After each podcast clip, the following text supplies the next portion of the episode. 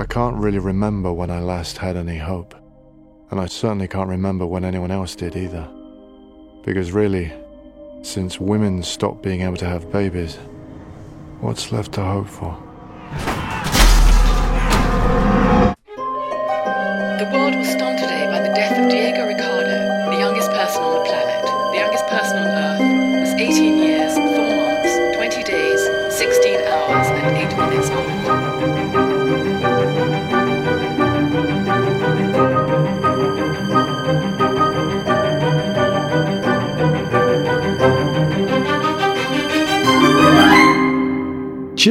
of Man. De mens staat op het punt van uitsterven in het jaar 2027. Al meer dan acht jaar lang is de vruchtbaarheid van de mens in de wereld verdwenen. Zwanger worden is onmogelijk en de jongste inwoner van de planeet Aarde is in 2027 18 jaar. Oorlog, onderdrukking en armoede of extreme rijkdom hebben de wereld in zijn greep.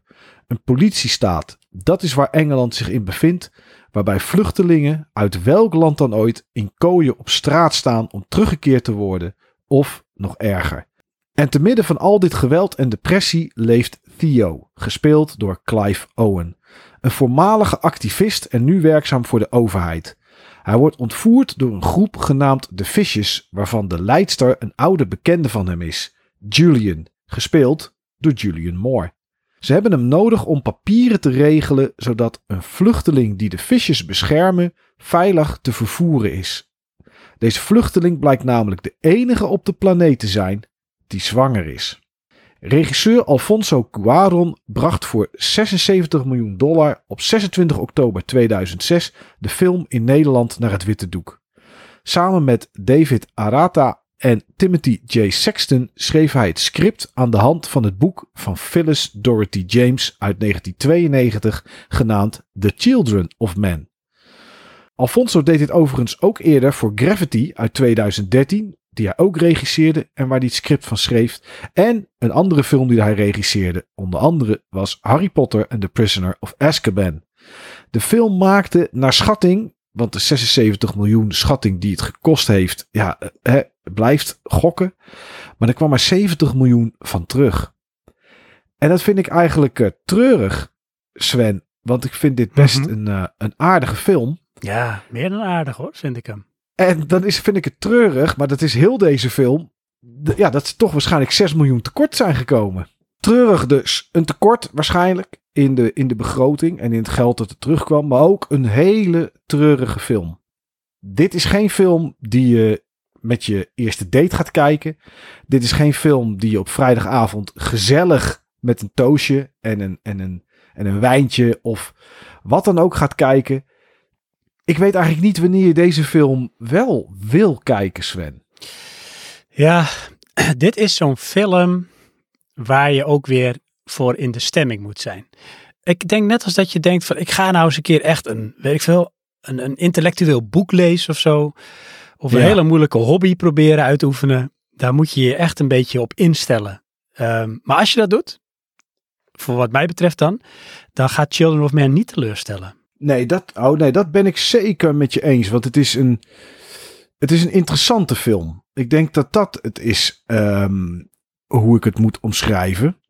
Het is ook een goede film. En het is ook een film die iets doet waar ik niet zo'n fan van ben, Sven. En dat is. Deze film heeft mij een beetje. ehm, heeft een beetje de, een soort doek van de realiteit afgehaald. Kijk, ik wil geen, nou, ik wil geen politiek bedrijven in de podcast. Want daar hou ik niet zo van. Mhm. Want kijk, film is voor mij en blijft voor mij gewoon vermaak. Dat is wat het is. Eh, en of dat nou iets is waar je heel vrolijk van wordt. Zoals eh, een film van de Minions of zo. Ik noem maar even wat. Of Inception. Om maar eens eventjes een film te noemen. Ehm, of dat het een film is. Ja, zoals eh, City of God bijvoorbeeld. Ehm, of deze film. Het, het, ja, het blijft vermaak, alleen het is niet 100% gezelligheid, zeg maar. Maar het blijft toch een soort van vermaak. Ik wil in die, in die tijd dat ik die film kijk, in die bijna twee uur, wil ik, wil ik zeg maar niet hoeven te denken aan werk en dat soort, dat soort zaken. Ik wil even weg meegenomen worden, weg uit de realiteit. Mhm. Alleen als ik kijk naar deze film met extreme rijkdom en extreme armte, of armoede moet ik zeggen, Mhm. Ehm, groeperingen die weggezet worden, een soort politiestaat. Ja, ik kreeg toch een beetje het gevoel dat 2027 is natuurlijk voor ons niet zo ver weg. Dit is natuurlijk een film uit 2006. Maar dat dit best wel een uitvergroting is van de wereld waarin wij vandaag de dag leven. Ja, die P.D. James die had een vooruitziende blik. En eh, regisseur Alfonso die eh, heeft deze film gewoon te vroeg gemaakt. Want ja, als je deze film nu zou uitbrengen, dan zou je 100% denken, nou dit is 100% geïnspireerd op de shit waar we nu in zitten met elkaar. Ja, ja, want dat is het echt, hè. Het is, ja, je, het is geen, je, krijgt er, je krijgt er gewoon een beetje rillingen van. Het is hetzelfde wat ik een beetje had bij eh, Requiem for a Dream. Ja, ik weet precies wat je bedoelt. Het is gewoon een beetje naar. Ja, Maar waarom komt dat, denk je? hè? Waarom is dat? ja dat, komt, dat komt denk ik door de wereld. Kijk, het is, een, het is een wereld in verval. In principe is het een, een apocalyptische film.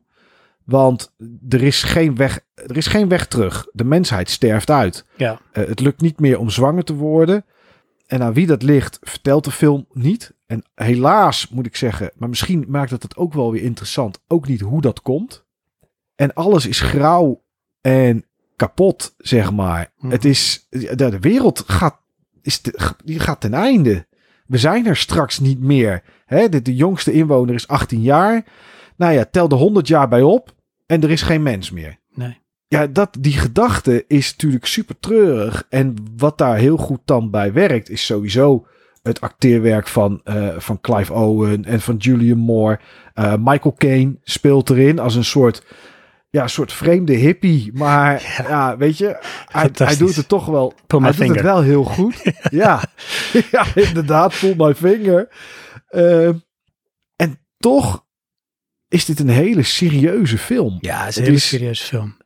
Absoluut. Ja, Het is, het is een serieuze, tragische, misschien haast quasi-intellectuele film die je aan het denken moet zetten.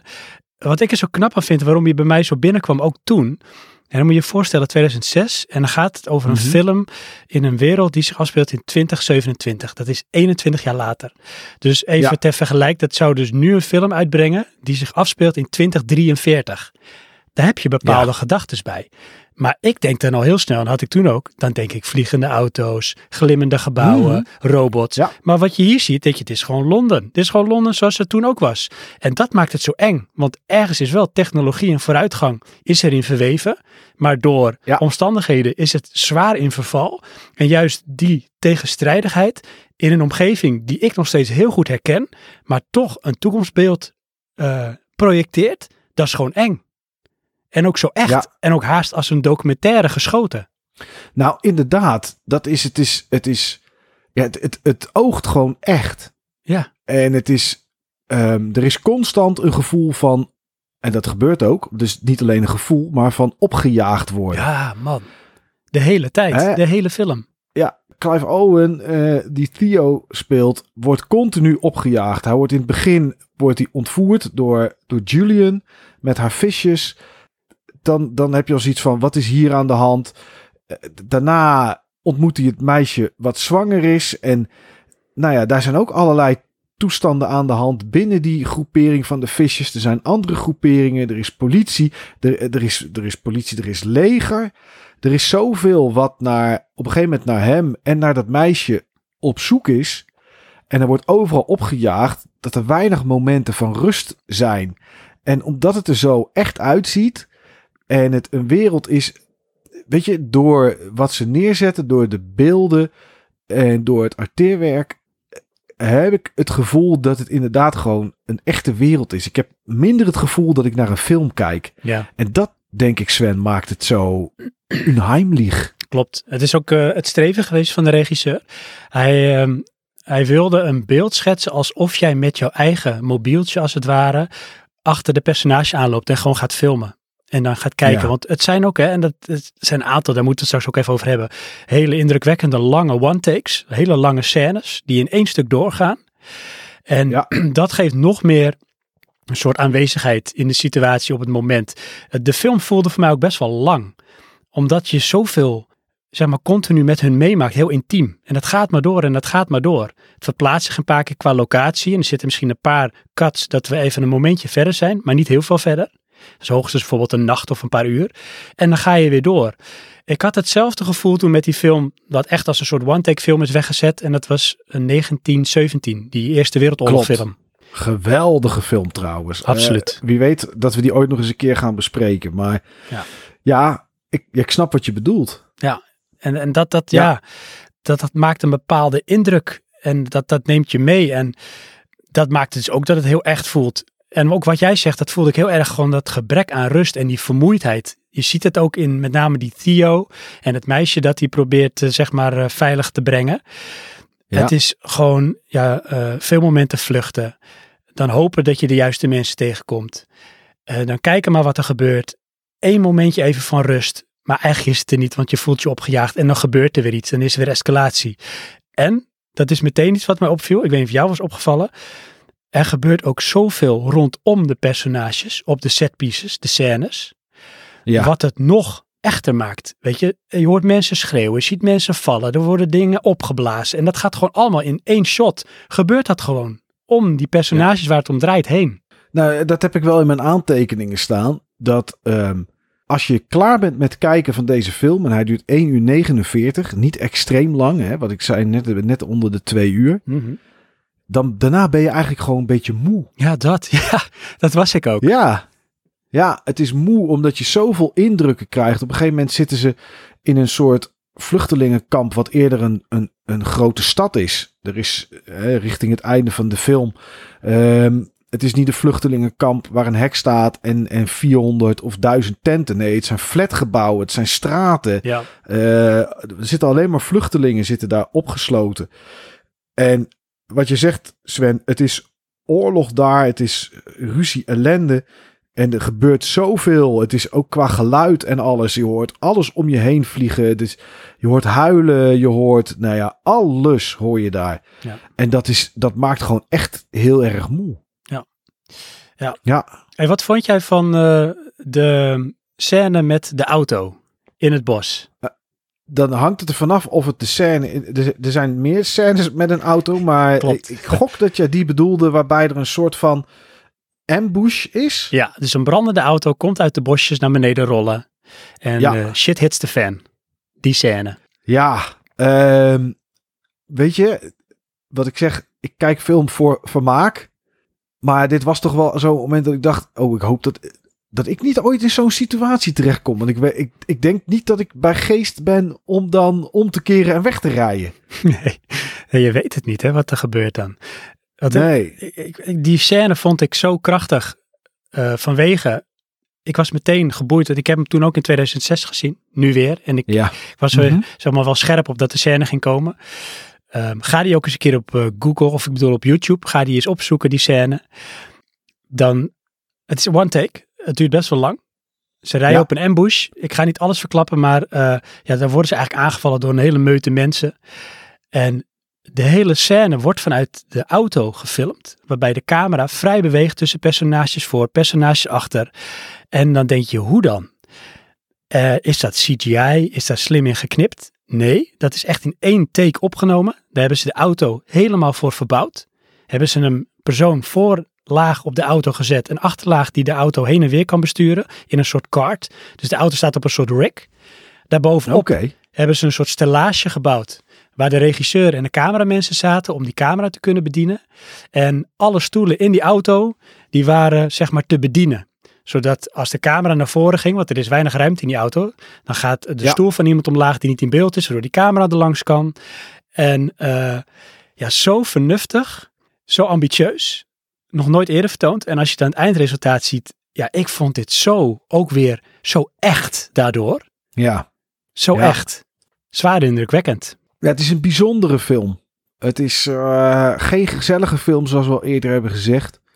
Maar het is een hele bijzondere film, omdat het, eh, omdat het dit doet, zeg maar. Omdat het het gevoel van opjagen geeft. Het acteerwerk is heel erg goed. Eh, het is spannend van begin tot eind. Ja, en het geeft je eh, ja, toch een verschrikkelijk gevoel. Eh, Ja. ja, dat is, dat is, er zijn, weet je, films zijn natuurlijk vaak om je goed te voelen. En wil niet zeggen dat deze film niet momenten heeft van goed voelen. Eh, alleen ja, dat is, dat is niet de kern, Nee. zullen we maar zeggen. Nee. nee. Nee, nou, toch een positief punt kern. dan van deze film. Er zit een Nederlands tintje aan. Wist je dat? Nee, dat wist ik niet. Ja, er is namelijk gebruik gemaakt van een soundsample van freesound.org. En die is gemaakt door ehm, Tan van Nispen. En dat is een eh, biologiestudent uit Utrecht. En die eh, in zijn vrije tijd werkte hij wel eens mee aan producties voor eh, kleine filmpjes. En dan maakte hij vaak sound effects. En toen heeft hij dus een maat van hem, heeft hij geschreeuw in laten spreken. Mensen die schreeuwen.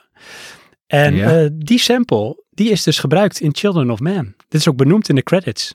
En als je die wil opzoeken, die sample heet mail underscore thijs underscore loud underscore scream AIFF. Oké, ja, ja, ja, ja, grappig zeg, dat wist ik niet. Ja, leuk hè? Gewoon een, een schreeuwende man en dat komt uit Nederland. Ja. Ja, Stijs. Die heeft lopen Oké. schreeuwen daar. Ja, nou ja, dat is nu, hè, nou zit er toch nog een klein beetje positieve draai aan deze, aan, aan deze film. Ja. Mocht het ooit zo zijn dat in eh 2027 de mens niet meer vruchtbaar is, dan houden we hoop. Dan houden we hoop dat er ergens op de wereld een Theo is die iemand vindt die toch zwanger kan worden en ja, dat deze wereld misschien dan wel, dan niet toch blijft bestaan.